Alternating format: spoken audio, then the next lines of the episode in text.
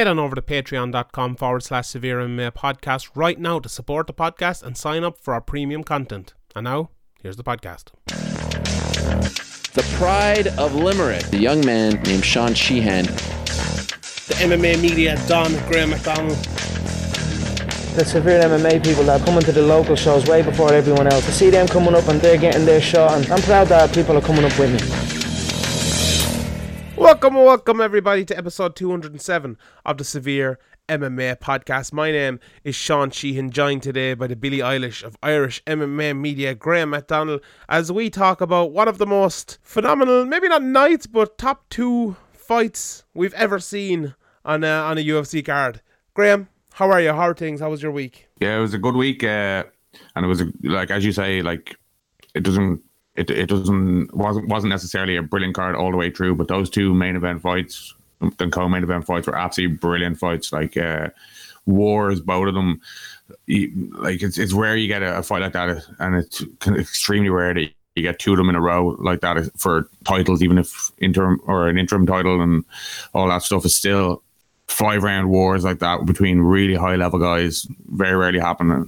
Very, very rarely happen uh, within minutes of each other. Mm-hmm. Yeah. Uh, we got into M M A very quickly there, but before we we well, kind pretty of, good, yeah, pretty good couple of fights. It was pretty good. Before we start that, we've had a little bit of audio issues, a little bit of technical issues. It's not our fault actually. We use either Skype or uh, Facebook or one of them to record, and they're not working today. So we're on fucking Google Hangouts here. So if the audio is a bit uh, bitty or anything, blame blame fucking Facebook and Skype and all because they're not working this morning. But anyway, let's get yeah. Come here to me. What do you think of this? I know we've talked about it before, and maybe I'm the foremost opponent of not giving a shit about titles and stuff on the line and interim titles and all that. But like last night, just just kind of proved. You're sitting there, you're watching those fights, and you hardly even think the title is on the line, do you? You're like, this is a great fight. You're absolutely taken away in this excellent fucking fight, and it's. Imagine last night, right, if both of them were just number one contender fights. Okay, the, the Poirier versus um, Holloway fight would have been five rounds, but the other one wouldn't. It would have been three rounds because it would have been well, a common event. How stupid is it that for, for like most of the years I've been watching M M A, main events were three rounds unless they were for a title, and we were robbed of some great rounds. And yeah. This whole thing that you can only be a five round fight if it's a main event is is much better than before, but it's still stupid. Like if you have a a really important fight between two excellent guys, you should be able to offer them five rounds. If they want to sign that contract, they everybody should do it. It shouldn't be shouldn't be like kind of an unwritten rule that you don't do it. I don't understand why you wouldn't just you wouldn't just like you want to try to find out who the best fighter fighters in the world are, and these upper echelon guys like uh, sometimes you need five rounds for the fight to develop properly. Yeah, one hundred percent, and that's why I think. You know, M M A has improved so much, and there's been so many great fights because of the five round uh, limit with, with main events and with more interim titles and stuff. I know people hate the interim titles, but like interim titles, there isn't actually that many of them if you actually think of it. There was there was none of them until last night. There was no interim title in the U F C until last night. So people get carried away a little bit, I think, with the whole interim title talk.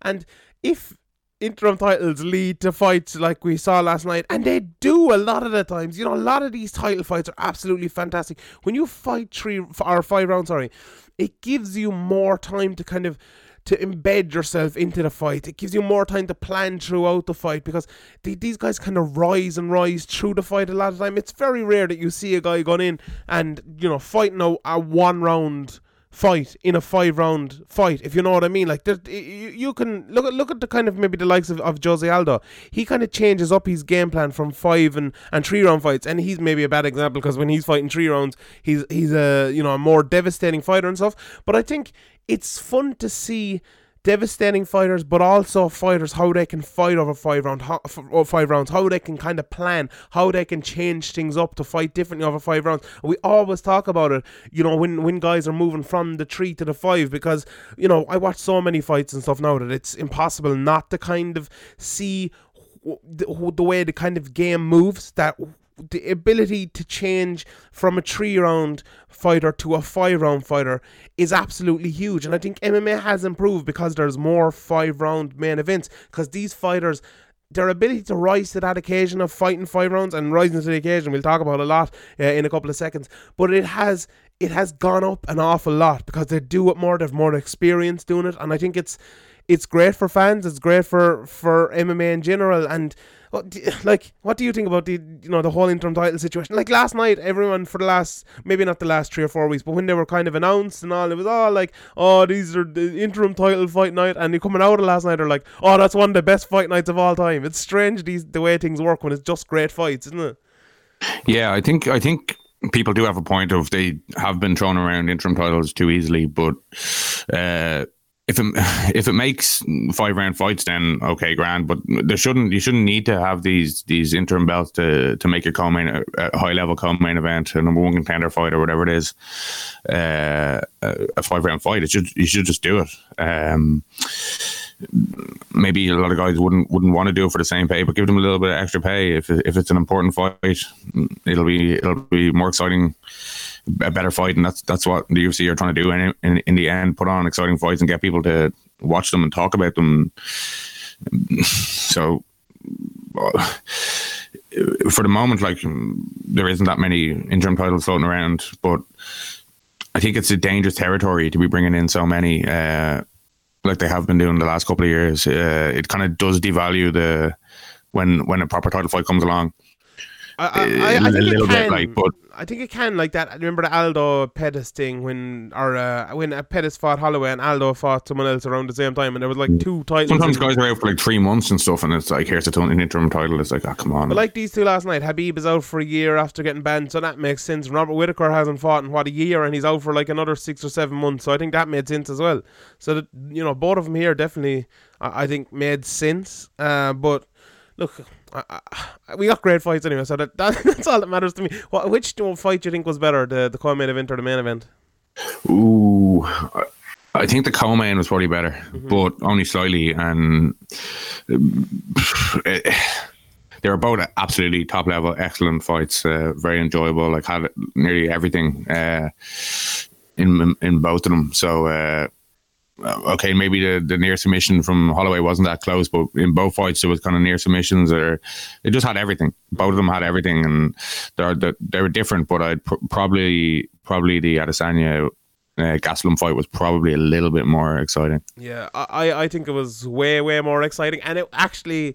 It looked way more exciting, or uh, the other one didn't look as exciting and as good because of what it what it came after. To me, to me, I think Adesanya versus Gastelum might be the greatest M M A fight of all time, and I think the only thing stopping from being the greatest M M A fight of all time was kind of what made it the greatest M M A fight of all time. Like, if anyone listened to this podcast last week or listened over on Patreon, listened to me on Submission Radio, I basically called how exactly how this fight would go, and kind of the main event as well a little bit. So I usually I come on here and I, I say all these things, ways fights could go and all, and I'm usually maybe not wrong per se, but not totally on the mark. But these wow. ones, these ones I called it perfectly. I said Adesanya to win, even even though picks aren't the most important thing, and I said Poirier win as well, but there, there you go.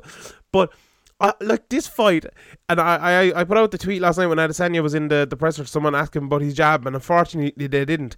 But this fight had no jabs basically, almost no. Like you saw Adesanya, if you go back and watch him throwing jabs in the first round, he threw maybe one every seven or eight shots, which in high level M M A for a guy who's way longer than another and another guy should is is insane. Like he should be throwing way more than that. He should be putting putting in his jab all the time. But he was really really intelligent not to. To do it, because if you watched Kelvin Gastelum's old fights, which I'm sure Israel Adesanya and his whole team did, you know Kelvin Gastelum's best when he's breaking down the jab. Kelvin Gastelum's a small little squat guy who closes the distance fast as fuck, as we saw last night, hits with big power as we saw last night, and can do you damage. So if you're fighting with Gastelum and he's parrying away that jab all the time and getting inside and you're throwing that jab all the time, it's dangerous for you. And what happened then last night was Kelvin Gastelum was getting done to him what he was planning to do to Adesanya. Because when he was jabbing with Adesanya, he was getting hit an awful lot. And you know, Adesanya said it, I think, in the press conference afterwards last night. He thought Gastelum's jab was actually better, uh, and he underestimated it a little bit. And I thought that was one interesting thing he said, because, you know, I, I saw uh, Schwan Hume saying, oh, it's easy to counter jabs when, the, when, they're, uh, when they're terrible jabs. But I don't think either guy had a terrible jab. Well, they didn't have great, great jabs or don't have great, great jabs. But I think their ability to counter jabs, maybe two of the best fighters in the world at doing that. That's really where this fight was kind of altered. It was a totally different fight than what maybe it could have been if there wasn't ex- expert game planning in there. And that's why I tweeted last night, this is a fight between two guys who are rising to the occasion. It's a fight between two guys who are expertly planned to fight the other guy. And that's kind of the reason why I... it was maybe not the greatest fight of all time, because if both guys have had gone in and tried to win that jabbing battle, then maybe it could have been a, a, a, maybe not a better fight, but I think a more um, I don't know. It, it's hard. It's hard to say what, what, how different it would have been, but I don't think I do not think it would have been better. But I just think it would have been different. It would have been a different sort of battle. But both guys kind of abandoned that, and what it. What it did after that, it turned to just power shot, power shot, power shot, complete power shots for like five rounds with Adesanya throwing question mark kicks, big kicks up through the the middle, switching stances as I said he'd do last week, and throwing big backhands all the time without setting them up, or with, with you know, throwing maybe three or four at a time with kicks and stuff like that in instead of the jab, or maybe one jab thrown in there. So to me, it was an absolutely fascinating fight. Over five rounds, one of the best fights I've ever seen. What, what do you think about the one of the best fights ever? Or would you would you am I going overboard? I, I always find it hard to judge so soon after. Mm-hmm. I think, uh, like in, in a, with a bit of hindsight, when you go back and rewatch it out of the moment, uh, you kind of you kind of can tell how good the fight was. It's always hard to compare it to, because you forget about loads of fights, like, you know, like Eddie Alvarez and Michael Chandler and fights like that. Like, if that had just happened yesterday as well, or would you, would we would we be calling that the best fight of all time? And, and other fights, you know, mm-hmm. a lot of other fights that you probably can't even remember that were absolutely brilliant. So it's it's always hard to say, but it's definitely up there as as one of the best fights. And um, like with high level guys, it's always it's always um. It's always a bit more fascinating when, when one of these fights happen, where it's kind of like big shots thrown, because you were kind of mentioning the jab, the jab not being there, and Kelvin uh, Kelvin Gastelum's used that a lot, so it's probably frustrating for him not having that there as well. Like, yeah. So that's another another part of it. But I think I think that the when you look back at it, I haven't watched it back yet. Maybe you have. Uh, when you look back at it, maybe in a in a week or two, kind of away from it, you can probably tell better how to rank it. But it's always very, very difficult to, mm-hmm. to rank these fights as the best ever. Mm-hmm. But I'm going to do it right now. Here's my rating. SevereMA.com forward slash ratings. Here is the rating. nine point three. That's my rating. What do you think of that, Graham? What would you rate it? Mm, it's always hard, like it's, it's hard to give it a, a random rating, but like... It's it's it's definitely it's definitely a nine. I'd say. I'd, I'd probably give it a solid nine. Rookie score again. Why are you giving rookie scores every week? Will you, when, when are you ever going to learn? But rookie anyway, scores. It is Do you think score. It should have been stopped at the end? I think it should have been. Yeah, in the last kind of ten, fifteen seconds of it, you, you know, it's. I, I wouldn't criticize Mark Goddard for it. But I think if that exact situation happened you can't any other think, time... Yeah, he shouldn't be taking that into... Yeah, it into, would have been stopped.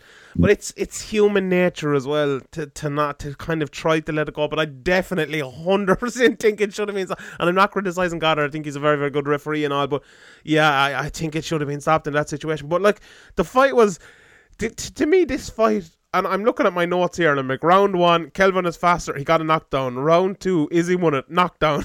Much better. A close round three, and in in round four, Izzy's uh, face was hurt. He was hurt bad with a head kick, and in in round five, he almost got the guillotine, almost got the triangle, landed big shots, and almost finished Kevin Kelvin in the end.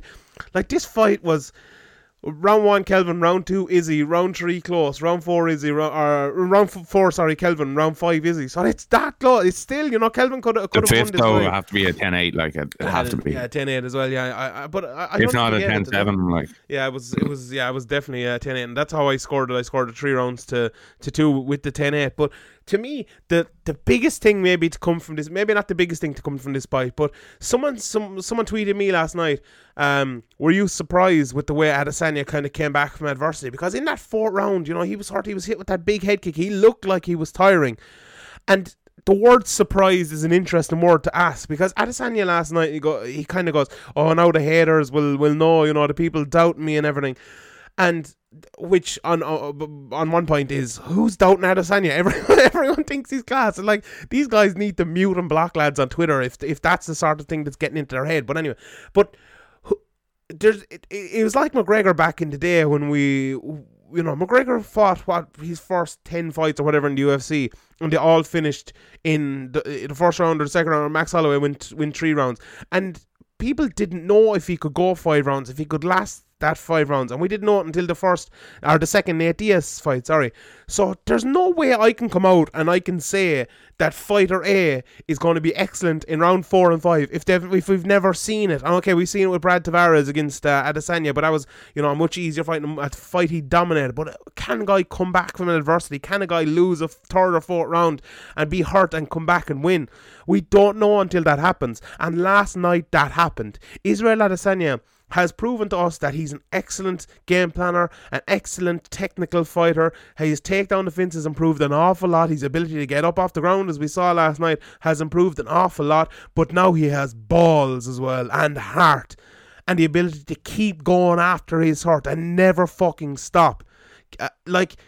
This is this is rare. I think people people need to understand it. Like, lads like that don't, you know, they, they don't just pop up every day.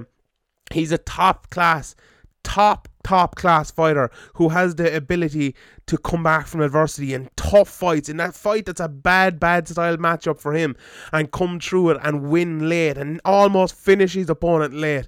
Like, that's, it's special, isn't it? He's really a special fighter, isn't he?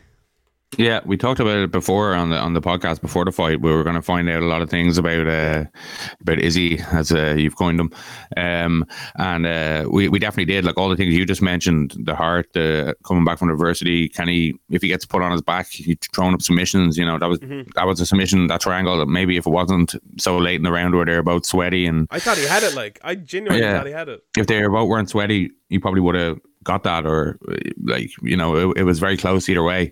Uh, so he, he showed us a lot. Like, you know, you mentioned the the adversity, like that's, and how huge that is. And if you want to be like one of the best or the best, and he's shown that. Like, and uh, he'll have to show it again now against bigger guys in the division. But I'm uh, like, you'd be hard to doubt him now as well. Like, you know, I think.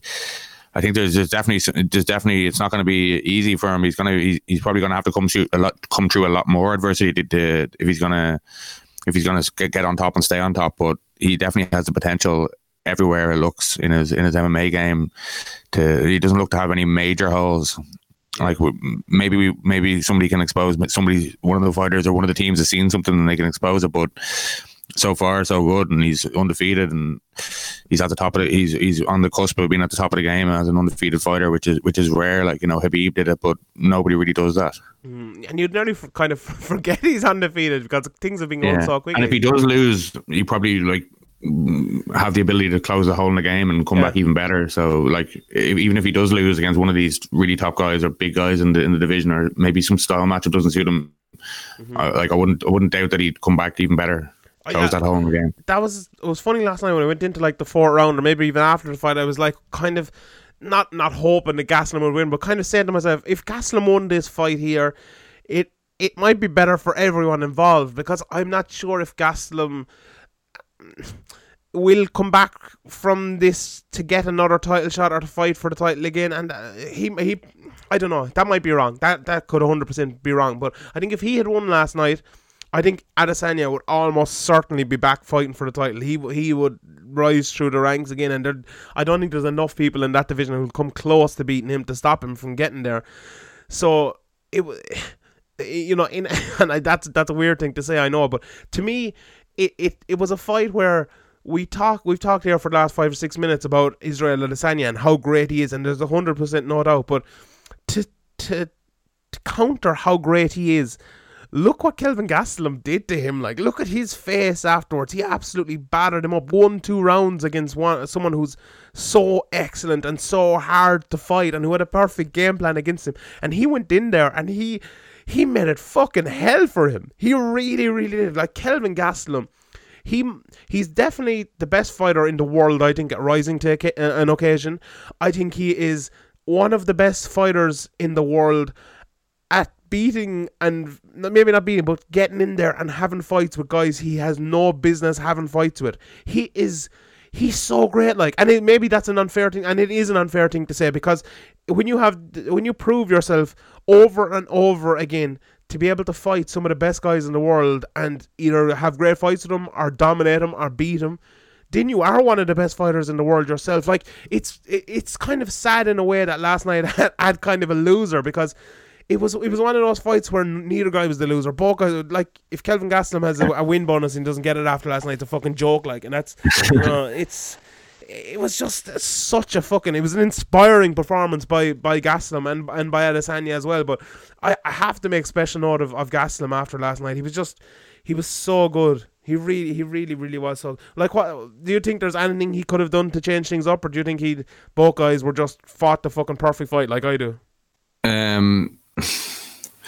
Well, like the perfect fight, like you know, you, like I'm sure they've already gone back his team or him and looked at it, and they're picking out things. There's, there's nothing perfect, but I think he was just beaten by the better fighter uh, in a close fight. Like uh, obviously, we were talking about it, maybe he, he the fight should have been stopped and he would have been finished, but at the end, but even if he had been, it still would have been a brilliant performance from Gastelum. And he just showed such heart, and even when he was really hurt, he was still trying to trying to win. Um, it, it, he's probably, like, there's probably loads of things he could have done differently uh, to win the fight, but it's, it's like if, if if it had gone the other way, I'm sure Israel could have went back and looked and yeah. done things differently as well. So it's it's easy to be the general after the battle, you know. Mm-hmm. Yeah, I, I I agree, but I like that's the sort of fight where.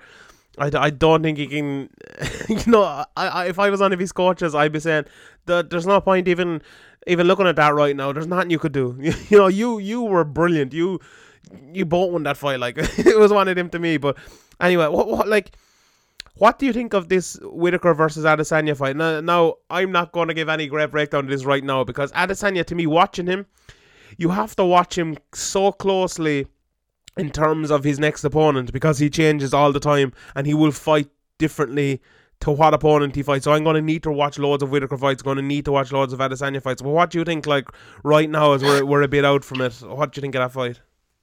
Yeah, it's a it's a brilliant, brilliant fight, first of all. Uh, Whittaker's been out for a while as well, like, while Adesanya's been on a roll, like, and improving. He even, like, you know, the Anderson Silva fight wasn't that long ago, like, a couple months ago, and he, he he said before the fight that he he's a different, he's a better fighter than before, or than, than even in, in that fight, and I think he definitely is. Like, uh, I think that performance is absolutely brilliant, but I think there's still more to come from him. But Whittaker also, like, you, you can't sleep on him. He's been improving constantly as well. Like, yeah. he, the holes in his game that he that he had, like, have been have been closed.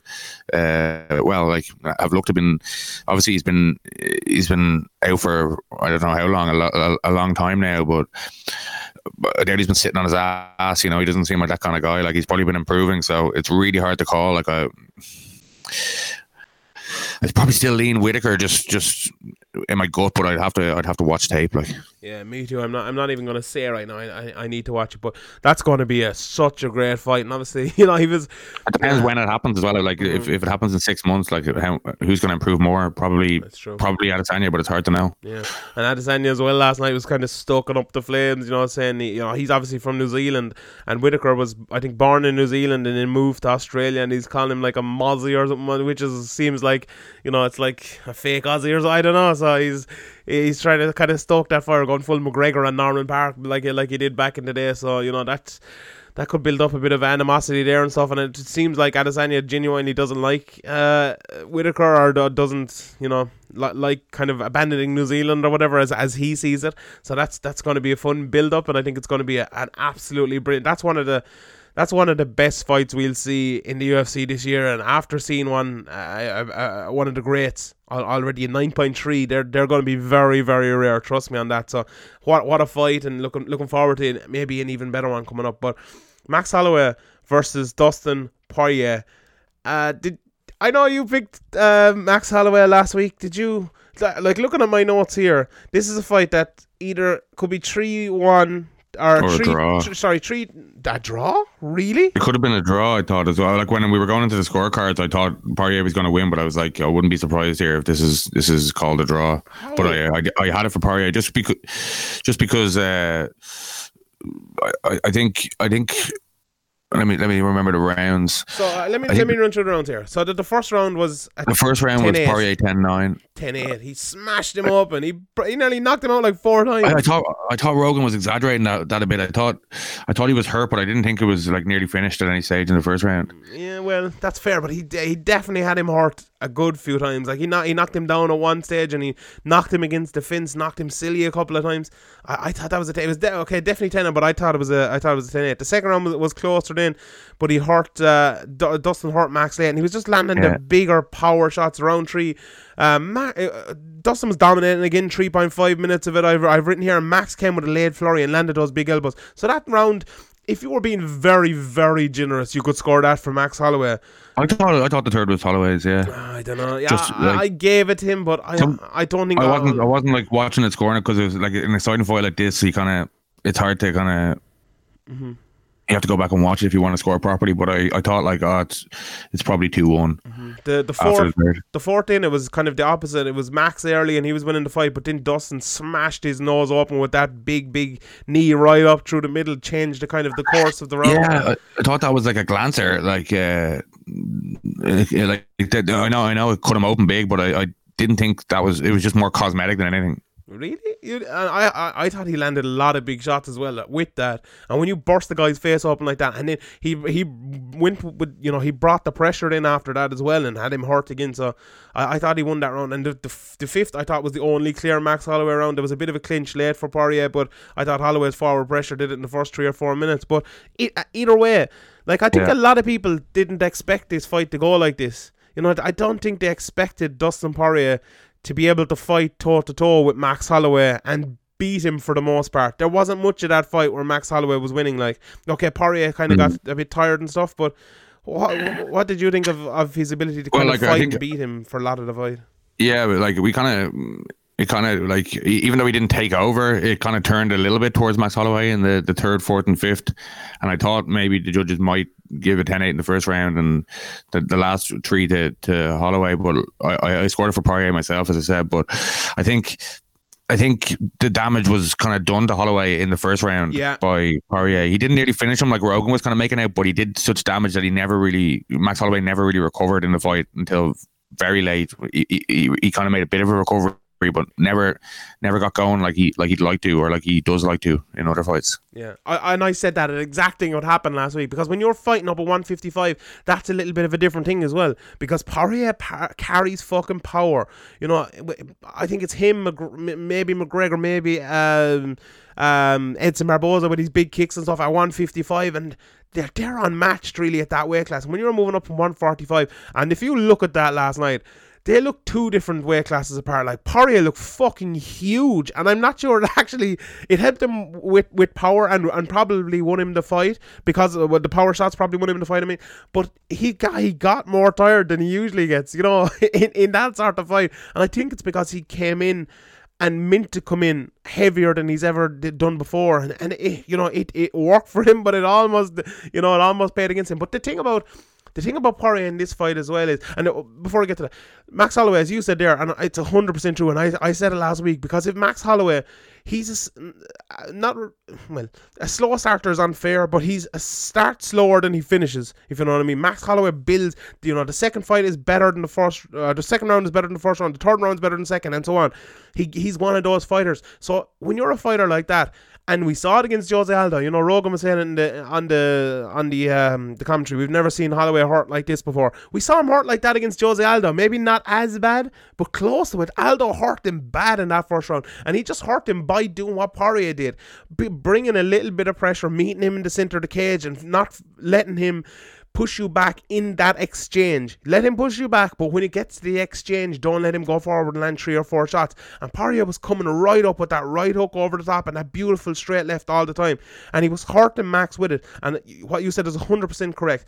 He he basically won that fight in the first round because Holloway knew the power that was there. He knew that Poirier kind of had his number in the exchanges, and the speed differential that he thought he'd have wasn't enough, because even he, though he was putting on good output and stuff like that, M M A is a sport where power is the is the most important thing, where damage is the most important thing. That's how rounds are scored. So if Max Holloway lands twenty shots and Dustin Poirier lands one big shot and wobbles him, Dustin Poirier wins that round. That's how M M A scoring works. And Poirier knew that. And Poirier knew that the big shots he was landing, Max Holloway might have landed five and he might have landed two, but Poirier was winning those exchanges because you could see it on Max Holloway's face. It was hurting him. And another thing as well is, like, Poirier fought differently in this fight than I was expecting. He, one thing I was expecting was, you know, him to, both guys to be circling an awful lot and for Max Holloway to be putting on the pressure.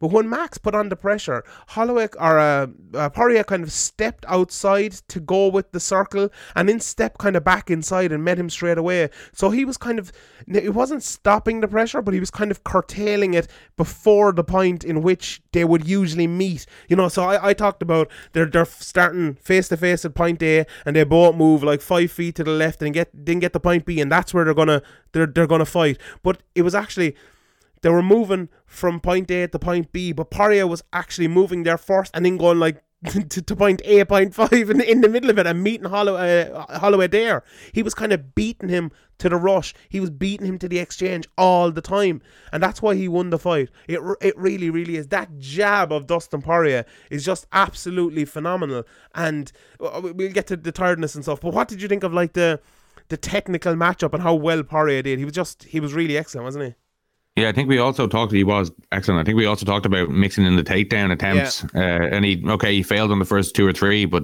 he he kind of got, got a chance to rest uh, a little bit more uh, than, than Holloway in the position. And he did get a takedown at one stage as well. Uh, I can't remember which round it was.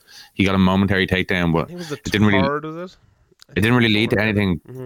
But he, he he used the position against the cage to rest a couple of times and in, in, in, uh, used his grappling well, and he, he made Max Holloway have to think about that as well. So I think it was a, yeah, as you mentioned, it was a really great game plan, really well executed as well, and he, he deserved the victory, and it's it's the biggest win of his career. one hundred percent. I think the tiredness thing as well. He actually looked more tired than than he fought, if that if that makes any sense. He looked like he was fucking wrecked. He looked like he couldn't do anything. But he was still landing big, better shots than Holloway in the last couple of rounds. Maybe not for the, all the time during the last couple of rounds, but he was landing the big shots throughout the whole fight. And definitely not in the fifth, but in, in the fourth I thought he was as well. It was... It, it was weird the way the way he was carrying he was carrying lots of muscle, he was carrying lots of weight. You could see, I, I'd love to know what he weighed got into that fight. I, I'd I'd be surprised if it was under one fucking seventy-five or one eighty. Like, he kind of he kind of said himself during the fight as well, like he kind of felt the kind of tide was turning against him at one stage in the fight, but he just kind of said, fuck it, if I'm going to go out, I'm going to go out with my shield kind of thing, yeah, in his post, post-fight interview. So uh, like I think he definitely he definitely was tired, but it was it was a huge fight for him. Maybe a, like, you know, he just kind of willpower more than anything to just keep throwing the shots, and mm. uh, it, like it takes that, like, you know, you, you can be the best trained fighter in the world, but if you don't have the extreme willpower, like, you're not going to get to the very top. Yeah, and Poirier's kind of learned a few hard lessons along the way, like, and mm. you kind of, I think some fighters need that, like, and most fighters need that. It's very rare to have Adesanya or Khabib, mm. these guys with perfect records as champions. Mm-hmm. twenty-two fights in the U F C alone he's had before he got a title shot.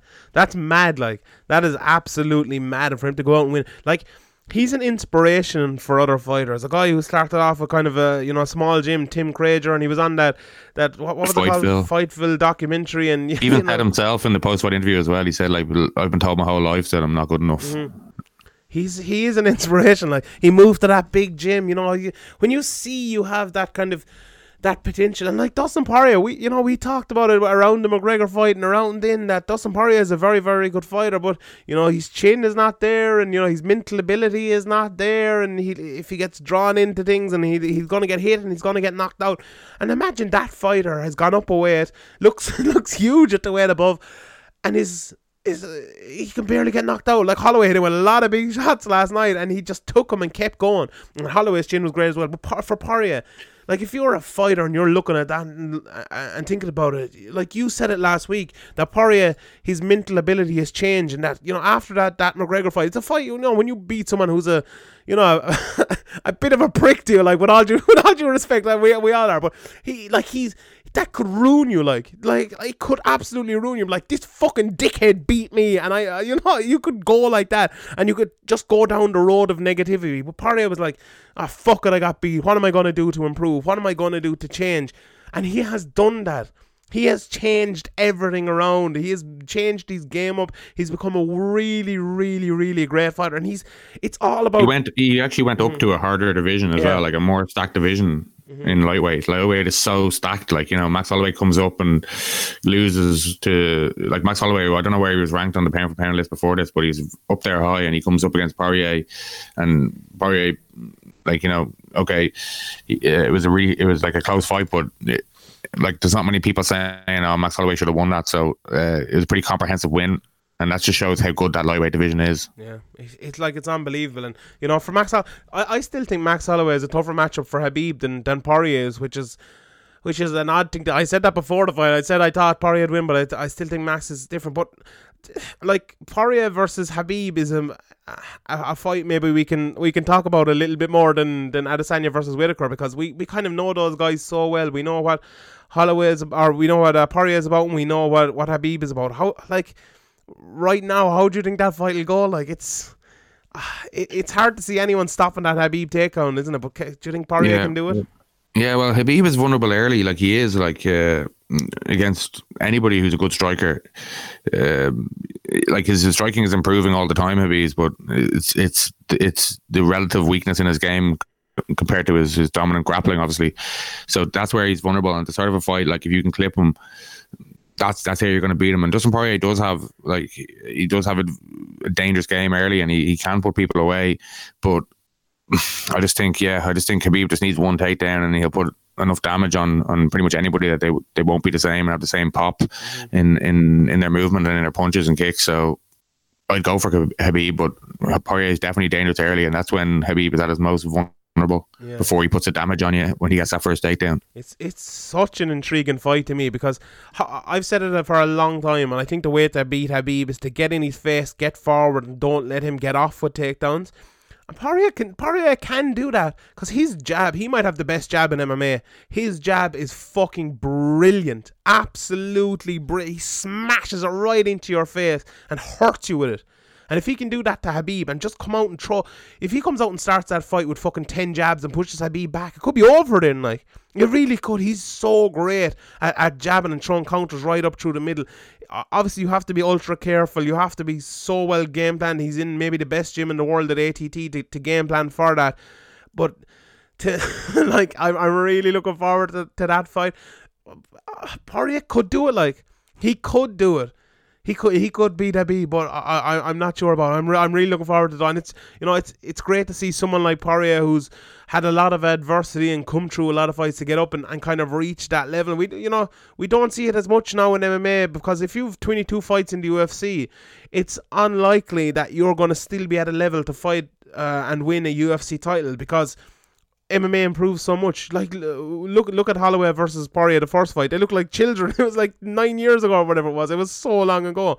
And for a guy to kind of not only kind of stay at the top and, and be fighting towards the top of the featherweight division, and then move up and fight towards the top of the, the lightweight division, but to kind of hang with them and even improve and overtake the guys at the very top, that's insane. It truly is. This is this is a huge achievement for Dustin Poirier. Do not underestimate it. And, uh, you know, it's it's it's unbelievable. And he wants, Dustin Poirier once threw his phone at me to unblock Patrick on Twitter. So that's a thing I can always say about the... the Your best mate. Yeah, my best mate. What, what, any uh, yeah. Um, I know he just won the interim belt, but yeah. do you really think that fight's going to happen next? Pa- Khabib uh, and Poirier? Uh, who do you think will they risk? McGregor? Will they risk? Will they risk that when there's so much money on the table? I don't know. Maybe they will, but Endeavour made a big investment. They seem to be trying to make the, the money fights. They bring these extra belts in to try and sell pay-per-views, and it'll be interesting to see how this pay-per-view did. But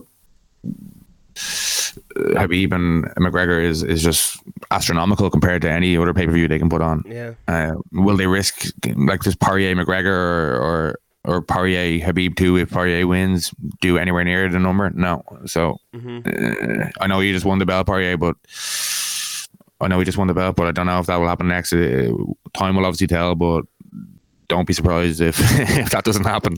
Yeah, that's that might be a good shout. You know, uh, it's a tough one because he has the interim title now. Khabib ha- obviously has the title, and he, you know, he's, he wants to come back in what, September or October, whenever it is. Um, sure, Tony Ferguson had some interim belt, and they were like, "Sorry, mate, we're just taking that off you there. Yeah. No worries, talk to you later." Let's say if he comes back, I think he, the other lads are banned until November, and he said he wasn't coming back until then. So that's seven months away. Could you get another fight in there? Could you get McGregor versus Poirier in there? Would they want to do that? Like, risk the the Khabib rematch? Yeah. Do you know what they for... could do as well? They, do you know what they could do as well? They could do it like they could announce the, the fight like, "Oh, Khabib is not ready to come back yet, so we're going to have uh, Dustin Poirier versus uh, Tony Ferguson for the interim title," and then like three weeks before that, they're going to announce, "Oh no, Khabib is ready. Let's have Khabib versus McGregor, and the winner of Khabib versus McGregor will fight the winner of that." Like, that's like something they could do, isn't it? They've done it before. They have done it before. Yeah, they might even go to that effort. They might just be like, "Yeah, sorry about that." Like, move aside, lad. Move aside. But as we're on this uh, this topic, and I know you probably can't talk much about this, but Conor McGregor tweeted out during the week that he uh, he broke his leg versus before the the Khabib, or broke his foot. No, no, he didn't break his foot. Yeah. His foot. What what do you think about that? Yeah. He, um. Obviously, I can't say much, but uh, uh, all these like fights you've seen in the other documentary put out, these fighters, like McGregor in particular, like uh, from personal experience, they're always some kind of injury, like mm. going into going into fights like that restricts.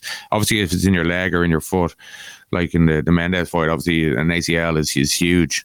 You can't really move the same, and you could see in that fight that he he wasn't moving the same. And if you injure any kind of part of your foot or leg, your your movement's going to be restricted. But none of these guys are going into any any of their fights clean, clean like bill of health, no no injuries whatsoever, like um, no elbow injury, no hand injury, no knee or foot injury or ankle. You know, there's always something. Mm-hmm.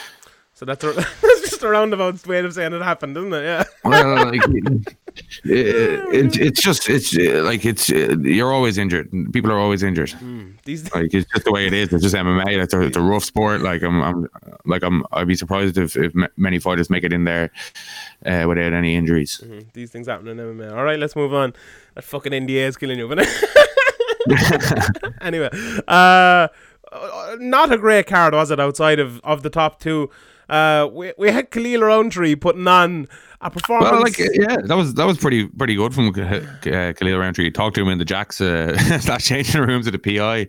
Saw him up there. Go, saw him up there a good bit. He's up there like a lot. Like, you know, we'd be going up to to film uh, Connor, and he be he be kind of hanging around or working a, a lot that when we'd be there. So he's obviously He's putting the work in. He's gone over to Thailand, as they talked about extensively during yeah, the fight. One non-stop. Uh, in case you missed that, he was in Thailand there for a little bit. Um, and obviously, he's, he, he's since the Ultimate Fighter, he's in a lot better shape. He's got a lot more tools, but it's it's it was always kind of his, his grappling and what what he does if he gets taken down. That was kind of the big hole in his game. So it'll be interesting to see what he's done there. But he seems like he has a lot of potential. Like, hmm. yeah, if you can pick up like things that quickly from a, from a couple of months in Thailand, Uh, it's a good sign. Like, it's a very good sign, and, and if he's if he's in the gym all the time, like like it seems he is, then like he wasn't a P I when I was there, then that's obviously another good sign that he's putting the effort in, and uh, obviously his his game is coming along a lot, and that's probably the like Saki knocked out obviously, but me and kind of you kind of aren't on it really. We're never on the kind of Saki's yeah, this rubbish. Unbelievable fighter striker bandwagon ever. Oh, right. So this was probably the biggest win of his career, just how dominant he was. Mm-hmm. I yeah, I agree, and the the thing about it is as well, it's it's I really like Khalil Roundtree. I I, I agree with what you said there. I think he has great potential, and I think he could be a top top fighter. But I don't think you can fight the way he fought last last night at light heavyweight and keep doing it and be successful. There's just no way you can carry that much weight and fight like fucking uh, I don't know a, a flyweight or a bantamweight. There's just no way you, you can keep doing that. And I thought last night, I was sure that Anders was going to come back and knock him out in the second and the third, and it almost happened in, in the third. Uh, even though yeah, that talk of uh, like that talk of like oh, I'm called the corner to call it. I thought that was a bit yeah, was it was way over it was way over the top. Yeah, they were like there was a lot of talk about that like. Mm-hmm. the, the knockdowns helped. And it's weird, obviously they helped Khalil Roundtree, but they helped him because it, it happened like, what, f- I think there was f- four knockdowns in the second round, and it helped him because he was just standing there and he wasn't hopping around, and he got maybe, out of the, the five minutes, maybe he got two minutes of just standing there over Erik Anders, waiting for him, and that that won him the fight. It really, I think if that hadn't happened, if he'd maybe just been rocked and, and came back, or hadn't, you know, maybe only got knocked down once, I think Anders would have gone, no, there's no way you can keep fighting like, like Roundtree did, there's just no way. If okay, you can beat a guy in the first round or the second round maybe, but if you fight like that and you expend that much energy, there's just, I can't see you you having that much that much success uh, going through. But look, a, a fantastic performance from him. It's one of those performances that I look at, and I look at it, and I shouldn't maybe look at it as negatively as I do look at it as, but I, I think when it's a guy with so much potential like Roundtree, that you kind of have to see, look into the future and see how he's going to fight in the future, and I think he needs to change things up a little bit. But if he can fight like that in the first couple of rounds and then adjust to fight differently in the in the, the rounds after that, uh, it, it could work very well for him. But uh, but let's see.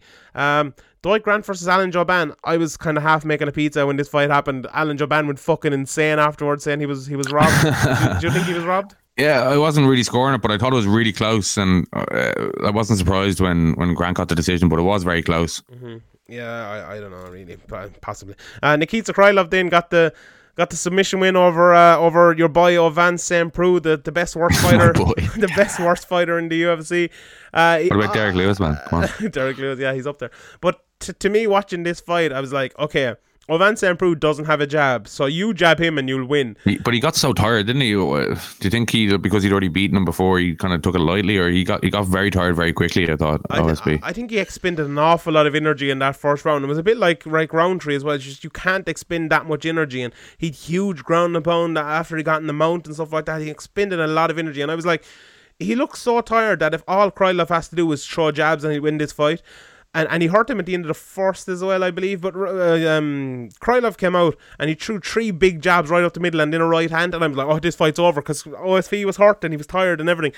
And then Krylov, or Krylov, whatever you want to call him, for some inexplicable reason started to clinch with him. Like, what are you doing? And then he took him down, and obviously he got the choke and all like that. But it was Krylov's game planning is not the best in the world. He's a very good fighter, very talented fighter, but I think in the future something like that against a better fighter will will will definitely stand against him. But he made it, you know, he made it a lot harder than, than he, it needed to be. But you know, fair play to him. A good a good win against a guy who's who's beaten him in the past. Maybe, you know, maybe do that fight again. Great win, great win for Krylov. Uh, like he, he, he has a he has. I think he, he's a guy that has like better offensive tools than he does defensive tools by by a, by a good stretch, but he, he's not as as terrible at, at grappling defense as he was when he first came to the U F C, um, and, and he has had a few kind of flashy finishes as well. Like he, he's an exciting guy. Like he's never gonna he's never gonna make it to the, the very top, but he, he's he's a guy who you go in there and it's probably not going to be a boring decision, so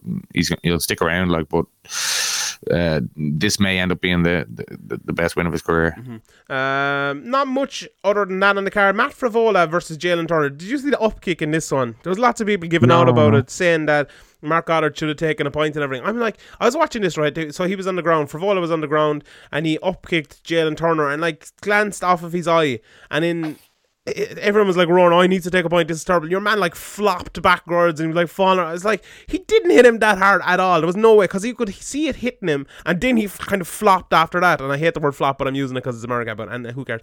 But to me, Mark Goddard did this really, really well. There was no point necessary to be taken there, uh, and the fight moved on. And I, like, I think people need to to kind of understand it better. Like, if there if there's a f- strike that's illegal and it changes the course of the fight, or it, it exerts a lot of damage on a person — exerts is not the right word, but you know what I mean — then you should take a point. But this didn't. He was, you know, he was putting it on a little bit. This this was the one where, okay, he gets hit. Are you okay? Yeah, all right, let's start the fight back. He, he gave him three or four minutes even to recover, when he probably shouldn't have. He brought in the the, the um, doctor and stuff to look at him, to, to give him a little bit of time. So that that was enough to me, and uh, th- that was not more than that. Then Pantoja versus Wilson Hayes. This is an a reoccurring team in M M A that should probably be more of a reoccurring team, but Pantoja got this knockout like Anthony Pettis did against Wonderboy, and like the one the week after, which uh, slips my mind now. But Pantoja saw Wilson Hayes throwing a jab and going straight backwards all the time in that fight. Watch it even watch thirty seconds before the knockout. Hayes' jabs go straight backwards. So all that Pantoja did was he looked for the jab, avoided it, jabbed himself, and then sprung forward and hit him with the big right straight down the, the middle, because he was going straight backwards the whole time and wasn't moving to the side, wasn't moving his head, and knocked him out. It was as simple as that. Really, really great uh, game planning by Pantoja. Really, really good read, as Dominic Cruz would say, and uh, absolute uh, top performance there. Um, anything else? Yeah, as I mentioned in the yeah. broadcast, Conor was shown before by by uh, Cejudo, was it? Yeah, I think so. I think they said it was the exact same thing. So obviously he'd been seeing the opening as well, and it's, it's a lot easier to see the opening when it's already been shown. So uh, Wilson Hayes might want to might want to work on that. Mm-hmm, one hundred percent. Uh, Bilal Muhammad in in the in the prelims was, was really good. A great performance against Curtis Miller. Is he? I think he's one of the he's, he's one of the many one of the boys. one of his four interviewees. Or Kelly or something, allegedly. What? Niall is. He's loads of lads in his house and stuff, does he? He's got a lot of boys. That's that's what P T meant. All right, makes sense. uh, Sorry, yeah. no. What did you think of the, the Boston Salmon finish? I, I, I, it's one of those where he gets knocked down, he gets hurt badly, and then he gets hit with two shots. And I think it was a good stoppage, but it was, I said it was questionable. He would say he was like floundering a little bit. Yeah, he was flapping around. But uh, I think it was, it's one you can question because, and I hate when people say, oh, it's not, just see him getting up afterwards, he was falling around a bit. So I'm like, you, the referee can't see into the fucking future. How does he know how to stop the fight if, if a guy's fucking floundering two minutes later? Like, what the fuck are you talking about? That's the most stupid fucking argument. I hate that shit. But it was it was a good stoppage, one hundred percent. But I, I, I, if you're uh, if you're a Boston Salmon, I, I think you, not not give out about it, but I think I, I'd probably be mad if I was him, but I'd be wrong. You, you know, it's one of them where it's kind of on the border. He could have maybe let him take one more shot, but I think it was a, the perfect stoppage, but it was one of those, it was just on the borderline of perfect, and I just think he got it right, but, you know, you know, no harm talking about things like that. Um, right, T J Dillashaw failed the drugs test. You Are you surprised, Graham? Are you Are you shook about that?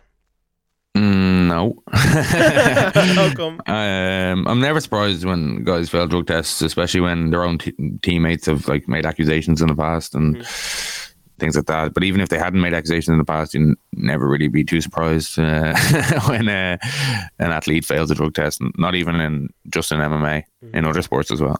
Yeah, look, there's always rumours going around about certain fighters and certain teams, and you know, mm-hmm, when when, mm-hmm. when Chadman, no, no, when when Chad, no, I know, yeah, allegedly, yeah, sure. But when, when Chad Mendes has failed the test, when T J Dillashaw has failed the test, now we haven't both put a bit of cream on his on his baby towel, like, yeah, yeah, yeah, yeah, he did, yeah. Hashtag excuses, but yeah, look, you you can read into that what you want. But what did you think of of T J Dillashaw's um? his video he put out afterwards saying that I did it and he admitted it and he kind of said he was sorry for it and wanted to move on, he made a bad mistake and stuff. I thought it was refreshing to see that. What, yeah, what it's better than mm-hmm. it's better than some kind of ridiculous excuse like a potion from Thailand or, you know, just fair enough, like just take it and move on, like uh, don't get caught again because you'll end up out for four years. But um It's yeah, it's better than just going through the process and all these kangaroo courts where they're not going to change their mind. They're going to ban you and take take money off you if they can. So you might as well just say you did it and serve your ban. Yeah, look, to me, if you did it, to me, you need which to, you did, which you did, yeah, according to him, allegedly. Yeah. Uh, to, to, to, to me, you need to look at this from the correct point, right? So. A lot of people are obviously going to say, oh, T J Dillashaw is a cheat, he he took E P off, fuck him, whatever he says, it doesn't matter, he's only saying it to, to look better for himself. Okay, if that's your opinion, fair enough, but I think we need to, these lads are still human, like, this is a, a human, he made a fucking mistake, he fucked up, and he should be banned for it. I, I agree, two years is definitely one hundred percent right, the correct ban. But you also look at other human beings who do the same thing at the same time, and they lie and they cheat and they fucking steal and they say they're going to snitch on people so that you they know, get their probably not banned. A one-time mistake, like you know. No, yeah, but maybe on the T J Dillashaw yeah. case, but in general, I'm talking like uh, in all cases, most cases, they're probably not the first time they did something that they get caught. In my opinion, it's probably more likely that they've been doing other things or the same thing, and they just got the timing wrong or the dosing wrong or whatever it is. But that like the, I'm not an expert on, the point, on the point, financing drugs. Yeah, but the point is he was caught, right? And you need to look at it from the point he was caught at, because most people in that uh, at that point would still be lying. They'd still be saying, I never took it, there's my I'm fucking tainted supplement or some shit like that. He came out and he said it, and he was like, look, I took it, I, I fucked up. Yeah, well, Mexican meats is a kind of a legit one, but he, he came out yeah, and he said it. Yeah, they're all legit ones when they're not absolute bullshit. Like, you have to respect that. And I think, I think the reaction to this is important for M M A fans, because if you react to this and go, oh, fuck you, you're a liar, you, who cares if you're you're saying this, you're only trying to make yourself look better, you should be saying fair play, it's refreshing. Because if you say that, more guys might do it. And if you give him more abuse than a guy who comes out and denies it, then you're at a point where you're saying you want guys to lie to you. That's basically what you're saying, like, because if, you know, if, if a guy comes out and said, oh, it's a tainted... Well, is there any, is there any, like... Is there anything they give you for, for coming out and saying, yeah, I did it? Like, you know, in a court, in like a, a criminal court, like if you if you plead guilty, they kind of give you yeah, a little bit lenient, of leeway. Yeah. Yeah. yeah. But is there any kind of reason for people to, like, most people just think, oh, if I fight it, I'll get a ban that goes back anyway, what they call it, retrospective yeah, or retrospective, whatever. Yeah.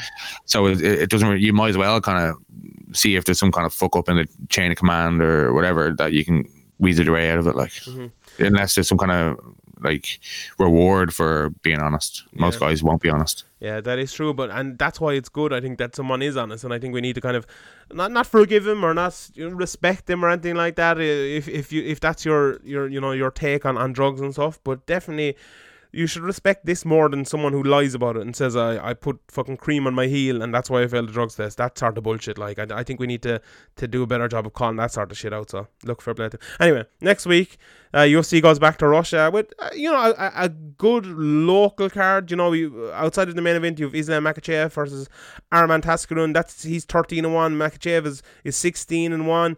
Um, you have my boy Ivan. Shre- uh, Sh- I can I can never say his name. Shrytikov. He's the big Hulk fucker who's sixteen oh and one. He's the big Hulk fucker. He's fighting Devin Clark. He's insane, that lad. You've uh, Antonia uh, Shevchenko is fighting your your girl, girl. Rox- Roxanne Mataferi, the the the grandmother of American former, tit- former title contender. Yeah, almost. Well, she a two-time title contender. No, one time. She was almost a two-time title contender. Fair play to her. And you've loads more. Um, uh, you have uh, Movsar. And that fight was close, if you believe some uh, some American media. Oh, God, help us, God, help us. She was robbed, robbed, robbed, fucking blind. But what do you think of this this main event? Uh, Alistair Overeem versus Alexey Oleynik. Obviously, it was supposed to be who was supposed to be? It was supposed to be someone else, and uh, they they got injured or something. And then it's uh, Oleynik versus uh, Overeem. What do you think of that fight?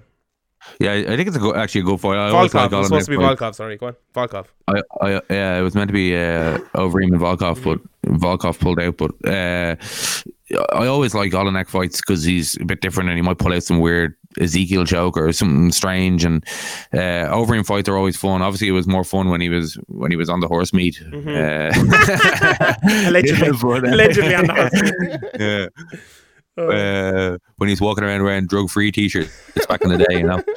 But uh, do you know actually? Do you know them, uh, them twenty-five test clean things, the U F C things? They're going, they're going to look so hilarious in years to come when lads fail tests, and you can you will put up the the, the post yeah. on the website and be like, oh, twenty-five. I wonder test actually, do they do they keep like I know in like certain sports, I think in cycling and stuff, they keep the yeah. they keep the test and test it like in five years and ten years or whatever it is, and when they, and they have better tests and they know about different drugs. And I wonder will they do that with? Yeah, I wonder, do they, they have the are, test? They, are they keeping these tests, or is it in the U S A D A and U F C's benefit? Like, if U S A D A want to keep making this money from the U F C and don't want to get told to fuck off, then they probably don't want that many. Might, they don't want everybody failing. I might send them an email and ask them about that, because, you know, that's another thing that kind of came out of this whole T J thing, that they don't test, do that test for E P O all the time, which is, you know, a bit a bit concerning, I suppose. But the reason they don't do it, I think, is because it's it's like an extra test. It's like if they see bits of E P O or whatever, they'll do an extra. I don't know. I I can't really fully explain it.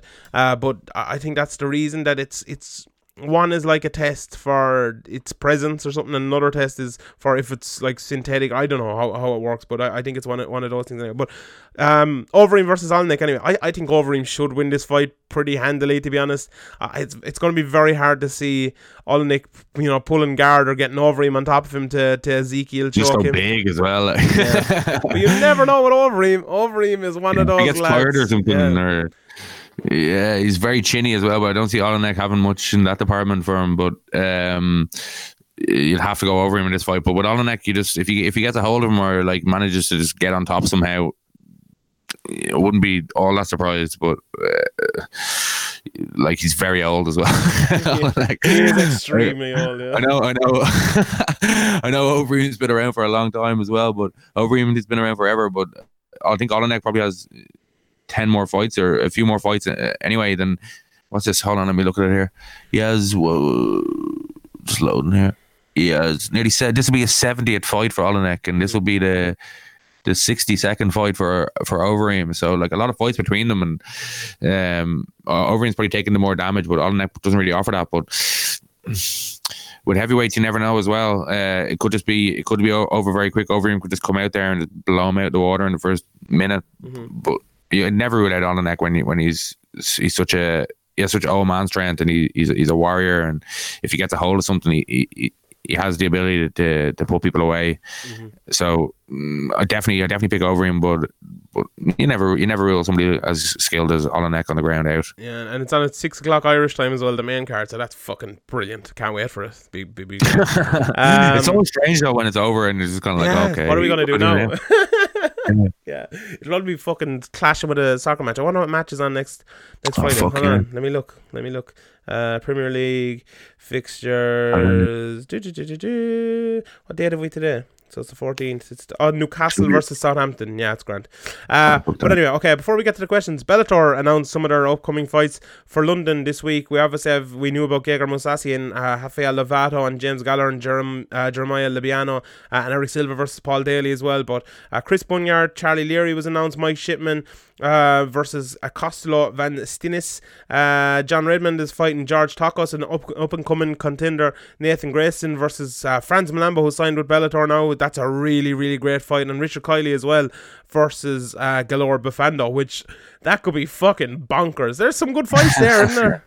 Yeah, there is, yeah. And uh, actually, James Gallagher, you just mentioned there, he's uh, he's obviously uh, on the card, and I saw him up in uh, S B G Nice there uh, recently, and he, he signed a new contract, and you can see you can see from every time anybody mentions a contract, he, he's he, he's very happy. You can see it in his eyes. So uh, it's good to see these guys getting paid. Like, you know, a lot of these guys been training and working for years and years and for very little, and I think people overestimate how much money there is in M M A when, when you're not one of the top guys. So it's good to see the, that these guys are getting paid. Mm-hmm. Yeah, and obviously we'll talk a lot more about, like, obviously we criticise them a, a, a lot about their T V deal, which they've finally sorted out. So mm-hmm. it's it, fair play to them for finally sorting it out, and fair play to them for, for paying some of these guys properly. Mm-hmm. This is like the podcast of positivity this week. I like it. It's it's a, it's a nice change for using negative shit. And it's good. Like like Bellator, I think you hate them or whatever, but once they mm-hmm. sort out the T V deal, then like you, you, we have more time to talk about the good things. Yeah, exactly.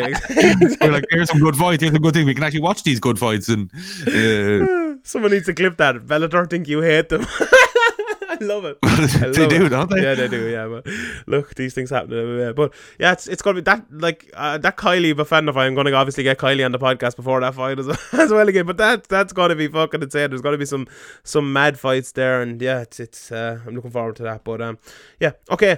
Oh, there was something else. Oh yeah, John Kavanagh as well was on the Late Late Show. I don't know if you saw it or not, but he was. You know, he didn't say too much with the Irish uh, Mixed Martial Arts Association. He talked about how they kind of spent the year. Kind of itching their holes, to put it uh, bluntly. And he was like, uh, you know, it, it took a long time to kind of understand what we're doing, and they're going to put in another application now to Sport Island. And he says, hopefully, that it, it will be, it will be better accepted or more more well accepted the the next time. And that he said, the you know, the, the meetings with Sport Ireland have been have been good.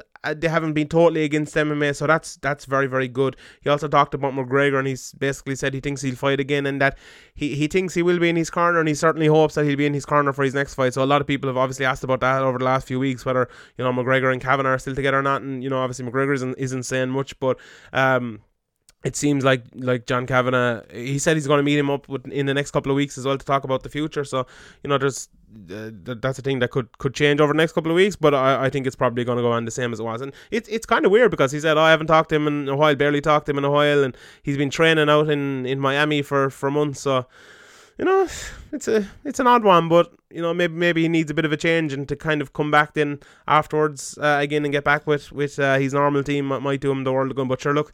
We'll see in a, we'll see in a while anyway. All right, let's get to let's get to the questions here. And we have a couple from um, Patreon, patreon.com forward slash Severe M A podcast, or severe M A dot com forward slash Patreon, P A T R E O N. The price of a pint a month, sign up. There's like fucking four hundred podcasts there already, and there's at least three every week that come out, usually like four or five. Um... And uh, sign up there, please help us out. I need to buy a H six N. I really want one. It'd be handy to record podcasts. It'd be handy to record different things. So sign up.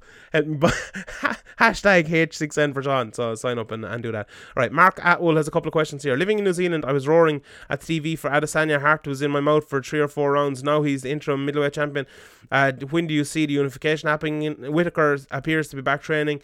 Uh, give it a couple of months and a mega fight in Australia. Yeah, it has to be in Australia, doesn't it? And Adesanya said he doesn't want to fight for a while, so maybe maybe six months, a big fight yeah, in Australia. And Australia have shown that like they they, they can fill a stadium, like mm, yeah. so definitely a lot of interest there, a lot of fans there, so it, it makes the most sense, I think. Yeah, or, why wouldn't they? Yeah, Mark asks as well, what's the next logical step for Max? Maybe line up uh, McGregor fight at lightweight, uh, or would he go back down to, to feather, featherweight? It's a compelling fight for, for both McGregor and him, he says, uh, assuming Poirier versus Khabib is the mm. fight to make next. Uh, I don't think McGregor versus Holloway is happening now. No, I wouldn't say so. But in, in M M A, anything could happen, but I don't think that that'll be next anyway. Mm-hmm, one hundred percent. All right, I did this thing where I told people to send in their beers they were drinking last night, and I was going to gonna rate some of them. So here is uh, Noblar. He put in Tropicana, four point two percent alcohol, tinnies. Weird looking up. Not not great. I'll give that a four point two. I wonder if I've ever seen that. Someone sent in a bottle of Proper twelve. I, I haven't drank Proper twelve yet. I actually got a bottom of it, but I haven't, I haven't drank it. What would your rating out of ten be for Proper twelve? Uh, it's actually very good. I, I was involved in uh, choosing the, the blend. Oh yeah, cheers! I didn't know that. I, yeah, I, we no, had I did actually a one, tasting yeah. tasting session in uh, New York with the whole team, and like I don't know if my opinion was listened to, but probably not. But uh, I put in I put in some uh, hard work drinking that with different uh, blend of whiskey. uh, Selim Marcos put in Tecate. I've never drank that. It's like an American thing. Have you ever drank that Tecate? No, no, I don't think so. I'll give it a, I'll give it a five point six out of ten. Uh, someone else sent in, what's this? Uh, I don't know, it's just a pint. He's at like a bar from Justin Adkins. Uh, Wesley Garman sent in. Pints, pints are good. Punk I P A. I fucking hate that. Those oh, yeah. I P As, they're rotten. Have you drank that, have you? Um, is that the one that comes in like a small can? Yeah, a small can, yeah. Yeah, that's actually all right. It's, a, it? it's a little bit fruity if I remember right, but it's yeah, it's nice. Mm-hmm. And he asks, is U S A D A not testing for E P O as standard a bit of a red flag for the U F C anti-doping? No, I think there's reasons behind it. Maybe I could ask him to, to clear it up more, but I, I, I don't think yeah, I don't think it is, to be honest. Uh, Joseph Carbley sends in a bottle of Captain Morgan. Last time I was drinking Captain Morgan was uh, in the fucking hotel room after Bellator. Spiced rum or white rum? It's uh, spiced brown gold. Or white. Brown. Oh, yeah. yeah. Uh, Philip Kodoros, he's over in Czech uh, Czech Republic. I think he's drinking Kurskiewicz. Looks nice though. Big, big uh, white can. Philip Ronan drinking a bit of Carlsberg. If Conor calls the winner of the main event though, do you think he gets it before Khabib comes back? Conor versus uh, Poirier before Khabib comes back? I don't think so. I don't think so. Like, if Conor really pushed for it, and they both pushed for it, and Khabib was... I just don't think so. There's just so much money on the table there with Khabib and McGregor too. Um, I'd, I'd be surprised, but go against what the U F C have done historically and recently, mm-hmm. if they, they didn't just take that huge money fight and make it happen. Mm-hmm. Uh, Pablo Whis- Whispabar, which is a great name, Paul.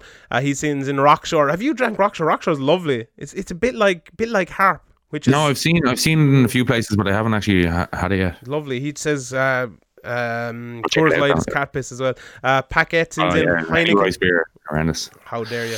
Um, uh, Heineken, Heineken, obviously lovely from Owen as well. Can't can't eat a bottle of Heineken. Good in Amsterdam. Mm-hmm. Even better over there. Hundred percent.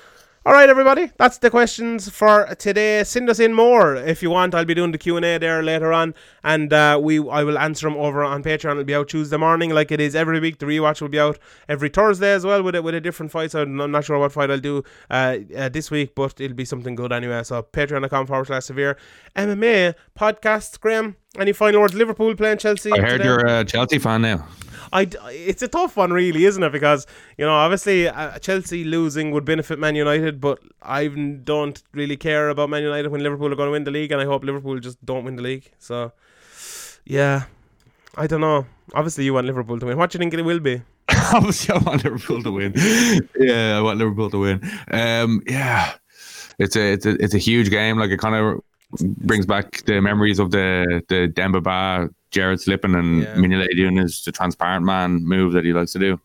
Um, yeah, uh, I think Liverpool are a much better team, and if they score early, I, th- I think they, they could win handy. But Chelsea, like if if if it's tight, like somebody like Hazard, or they have a few players who could whip out something out of nowhere, and if you go one nil behind them, it, they probably won't give that up. Mm-hmm. Like Liverpool have come from behind in a few games recently and shown a lot of kind of heart and stuff in games and determination and not letting their head drops and so heads drop and stuff. But like Chelsea are kind of a, a if they if they want to hold on to a lead, they got, they got the players that could do it, and they got some very uh, some some very experienced players, and they got people like Kante who who are. Obviously, he's playing that position a lot this uh, this season, but mm-hmm. he's still he's still an extremely good player. Like we you know, player of the year a couple of years ago. So these are some very top top players, and if you if if you if you give them an early lead or any kind of, or if it's tight late, it, it could get dangerous. But uh, I think Liverpool will will win. But it's football; anything could happen, you know. Yeah, it's like it's Liverpool's last tough match as well, because uh, Burnley and Newcastle, I think, won at the weekend, so they're last almost. Last game of the season though is is who again? Wolves. Last game of the season is Wolves. Oh yeah, I, I don't know if Wolves not winning the F A Cup semi-final is a benefit or, or not, but because their season's kind of over. If they were in the F A Cup final, they can't be putting more effort into that, thinking about that. But because they're not, like just last game of the season, you know, you, you, you like, I don't know, it's it could be a difficult game. Mm-hmm. Yeah, I, I think the game today, like Chelsea are, are good in midfield at you know keeping it's the ball. Like, holding do, the ball do, you think it, do you think it makes it easier, or, or like it doesn't matter if if yeah, I, I think it's I think it's Man City beforehand. Oh, today is it? Yeah, Man City yeah. played before Liverpool today, mm-hmm. so it'll be over. Like if Man City lose, does it put more pressure on Liverpool to win, or it's hard to know? Like, uh, what? Like, I think teams know, are good at kind of ignoring that sort of stuff and just playing their own match. I think they're very obviously uh, very. So this is like when it's coming down to the last few games of the season, you're you're obviously looking at that result or looking yeah. at that game. I suppose we we we. You wouldn't be able to, to keep your mind off it, I'd say. Yeah. I think you you said the right thing though. I think if Chelsea do get a lead, that they'll be tough because they'll co- become compact and everything. But I think if once it's nil all, and if, if Chelsea get any kind of bit of forward ball at all, I think Liverpool will counter them pretty easily. Like Liverpool are a team who seem to be excellent despite having a shit midfield. Like you know, because Kate hasn't been great. He's got a couple of goals recently, but he hasn't really kind of controlled. Well, he hasn't really played. But well, Fabinho has yeah. been absolutely brilliant since the uh, yeah. second half of the season, uh, since he kind of got bedded in properly. And Henderson's obviously. Uh, Uh, people have like very contrasting opinions about him, but he's he's like kind of playing the last few games as more of a kind of yeah. yeah more kind of box to box, able to kind of run free with Fabinho kind of doing his job. So um, and Milner is obviously like you, Milner's a brilliant player. Like he's he's just like solid. Very rarely make a mistake. Always do the right thing. Like nothing too fancy. Like if you need him to score a penalty, he'll bang it in. You know he's. Mm. He, he's he's not going to get ruffled by anybody. Uh, like th- these guys, Wijnaldum, like I think he's I think he's been really good all season, but he's looking a bit tired recently. Mm-hmm. Uh, like these, like you, these are these are very good midfielders. They're not like you know Tony Cruz or Tony Cruz or like you know these top top yeah. guys r- running games. Scott McTominay. Scott McTominay. Like they're like they're not, not like they're not they don't have the ability of a Pogba or whatever, but. They're, they're very good at what they do, mm-hmm. and it functions correctly. Like, you know, they're beating some midfield, that's beating some really, really good other good t- teams with really, really good midfield. So I think Liverpool are actually kind of shit. They're good at bypassing that, and that kind of. You know, not exposing their midfield for their liabilities, if you know what I mean. They're they're good at what they do, and they as long as they're doing what they do, that that you know they're good. Chelsea could do that a little bit if they kind of control the ball in midfield and pass around them. But I, I think Liverpool are so good at not letting teams do that with the kind of the pressure high up. And then when you get the ball to obviously Salah and Mane, and Mane especially this year, I think is been absolutely phenomenal. You know, if it wasn't for Van Dijk, I think he'd be up there for for Player of the Year. I think he's been really really great. Uh, but yeah, look, it, it should be a fun match. Hopefully Chelsea will get a, an early six goals and it'll be it'll, it'll be all. I suppose a draw is actually the best result, because even I think if they draw, Man United can still afford to beat Man City and they'll still win the league because uh, they have a better goal difference than Liverpool. But you know, hopefully yeah. Man City will smash whoever they're playing today, and, and that won't. Uh, Crystal Palace, yeah, no, I'll beat I'll beat Palace handy. Like Palace have got none to play for, and they're just they're not very good. Like, yeah. but uh, um, Man Man City probably you know, score an early goal like they always do, and mm-hmm. just probably pass it around, mm-hmm. maybe get another one later on. Like, and Liverpool just need to keep winning. There's going to be no, you can't, you can't assume. Like, the only game you can be hoping for really is this this Spurs game and this Man United game. Like, these games against Crystal Palace and these other teams, and Man yeah. City just can just you beat them with ease. Like, they score an early goal and then they pass it around and mm-hmm. kind of see if the other team want to kind of run around after them for the, the whole game. If they don't, they score a couple extra. As they do, they take the one nil. Yeah, sure, Liverpool will probably get a handy penalty and an unfair goal as well, so the, and they'll win them the league. So, look, these things, these things happen in soccer. We, we must do a soccer podcast. We might do it after the, the Champions League, whenever the Champions League dries, to, to kind of get both of them in, but we'll have to do one. We'll definitely be doing a, a one over in the next ten days over on Patreon anyway, so sign up patreon.com forward slash Severe M M A podcast if you want to hear more soccer stuff. Alright everybody, thanks very much for listening, and we will leave you on the inspirational quote of, actually, before we do that, you uh, you haven't watched Game of Thrones, have you? No, no. Oh, it's coming back tonight. I'm actually shook. I can't wait. I have. I only started watching Game of Thrones after the last season, so I've watched like every episode four times now, I think, at this stage. So this is the first time I'll ever watch an episode live, will say. So I'm going to be fucking shook. It's the last season. There's only you're, six you're episodes. You're more shook than I hand at Christmas Mass. I, I, I fucking am. As I choke to death. But yeah, I can't, I can't wait. Who do you think lined up on the Iron Throne, Graham? What do you think? I have no idea what you're talking about. You don't know. You don't know. I watched an episode and a half and it was boring. So I how fucking dare you're you're scum is all you are. You are a scum. But anyway, all right, everybody. I'll leave you on the inspirational quote of the week. Do something today that your future self will thank you for. We'll see you next Tuesday or Monday or Sunday.